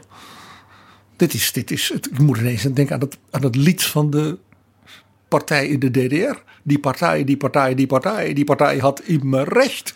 Wie had dat gedacht van Rob Jetten? Maar het geeft PG in ieder geval aan dat er koudwatervrees is als het om geld gaat in Nederland. eh, Wat niet via de officiële wegen loopt. Uh, herinner je nog hoe de VVD-politicus Jos van Rij bleek campagnes te financieren via geld, clubs van hem, ook weer vastgoed, van individuele Kamerleden van de VVD in zijn kiesdistrict Limburg. Ja, hij had vriendjes die onder andere een grote zuil in de buurt van Roermond langs de snelweg uh, beheerden. Het is heel duur om daar te adverteren. Uh, maar die vriendjes die boden het gratis aan als Jos van Rij er toestemming voor gaf. dit vinden wij in Nederland dus wel een beetje. Hè? Het gaat om bedragen waar natuurlijk Jacques Chirac of Helmoet Kool, laat staan Poetin en Salvini, natuurlijk alleen maar meewarig om glimlacht.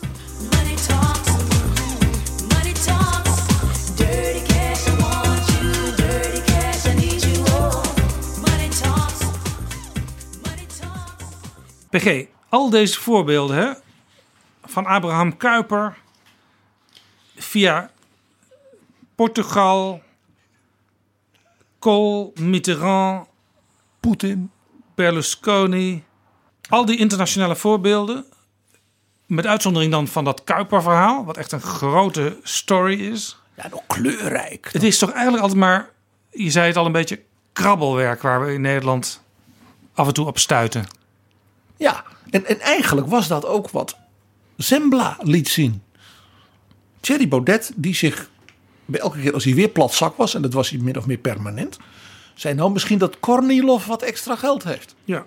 Is dus die, die, dus, die, dus die, die, dat, die verlengde arm van het Kremlin. En natuurlijk was dat een grapje. Tuurlijk. Heel ironisch. Ja. Maar zelfs als het waar zou zijn, is dan het, is het een beetje zielig. ging het blijkbaar toch altijd maar om kleine bedragen. Een beetje zielig. Tenzij. Ja, tenzij. Onthoud Salvini. Die het weer had geleerd van Silvio. En Salvini zit ook een beetje in die hoek van de partijen van Baudet en Wilders in Europa. Die ontmoeten elkaar. Een beetje. Thierry Baudet was bij Salvini in Rome. In de periode dat hij vervolgens achteraf riep dat hij vond dat het kabinet iets, een, een kamerdebat of iets dergelijks moest organiseren over corona. Ja, helemaal in het begin toen het. In januari. Toen het net een beetje duidelijk begon te worden van er is iets aan de hand wereldwijd. Toen was er een overleg van de Kamer met alles. En toen was de heer Baudet in Rome. Op een conferentie van de club van Salvini. Dus Salvini is blijkbaar iemand waar je wat van leert. Ik heb ter voorbereiding op dit gesprek PG even gekeken in het jaarverslag van verschillende politieke partijen. FVD zit daar ook bij. En daar staan op een gegeven moment wat uh, duidingen van schenkingen aan de partij. Dat waren er niet veel bij het Forum voor Democratie. Maar twee vielen mij op. Er was er eentje uit Cyprus en eentje uit Malta. En dat zijn landen die mij te binnen schieten als landen waar wel eens bepaalde financiële operaties plaatsvinden, die dan elders in Europa weer repercussies hebben. Dus dat viel me op. Nou, twee dingen zijn in ieder geval interessant uh, van die beide eilanden. Is dat je daar. Allebei lid van de Europese Unie? Allebei lid van de EU. En allebei allerminst van plan de EU te vernietigen. Om de heer Baudet te citeren. Want wat op die twee eilanden in elk geval gebeurt, waar bijvoorbeeld Pieter Omtzigt in de Raad van Europa en ook in Brussel uh, heel scherp op is geworden, is dat je daar tegen een flink bedrag het uh, staatsburgerschap kunt krijgen en daarmee dus een voor de hele EU geldig paspoort.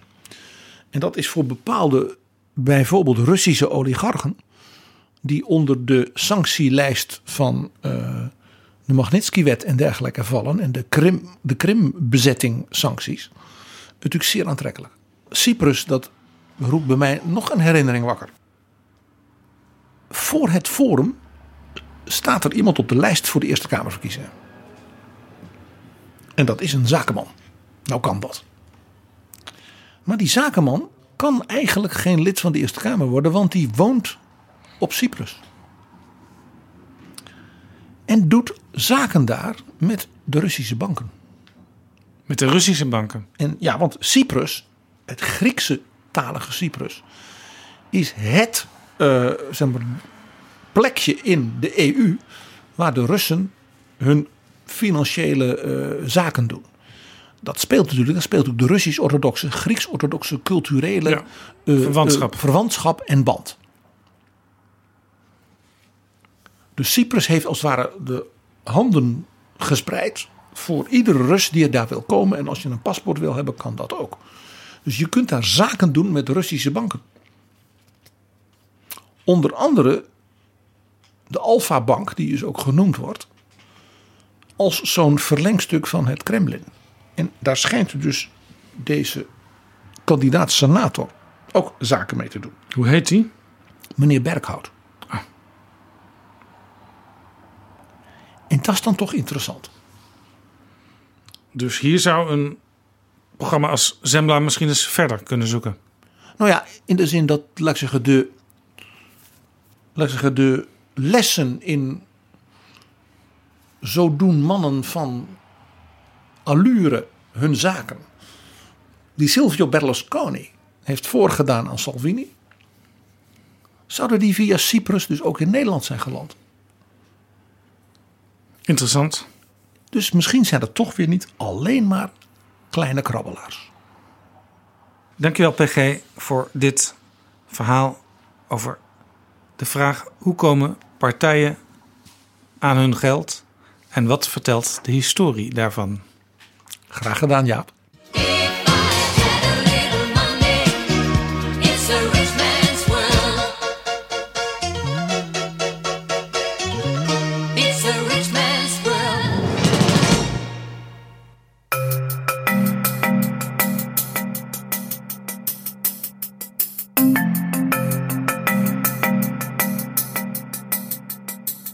Zo, dit was Betrouwbare Bronnen aflevering 103. Deze aflevering is mede mogelijk gemaakt door We Nederland. Overweeg je Betrouwbare Bronnen te sponsoren of in deze podcast te adverteren? Stuur dan een mail naar Flip Kilian Adams. Dat is flipapenstaartdagennacht.nl Heb je vragen of opmerkingen? Mail dan naar Betrouwbare Bronnen apenstaartdagennacht.nl Tot volgende keer. Betrouwbare Bronnen wordt gemaakt door Jaap Jansen in samenwerking met dag en nacht.nl.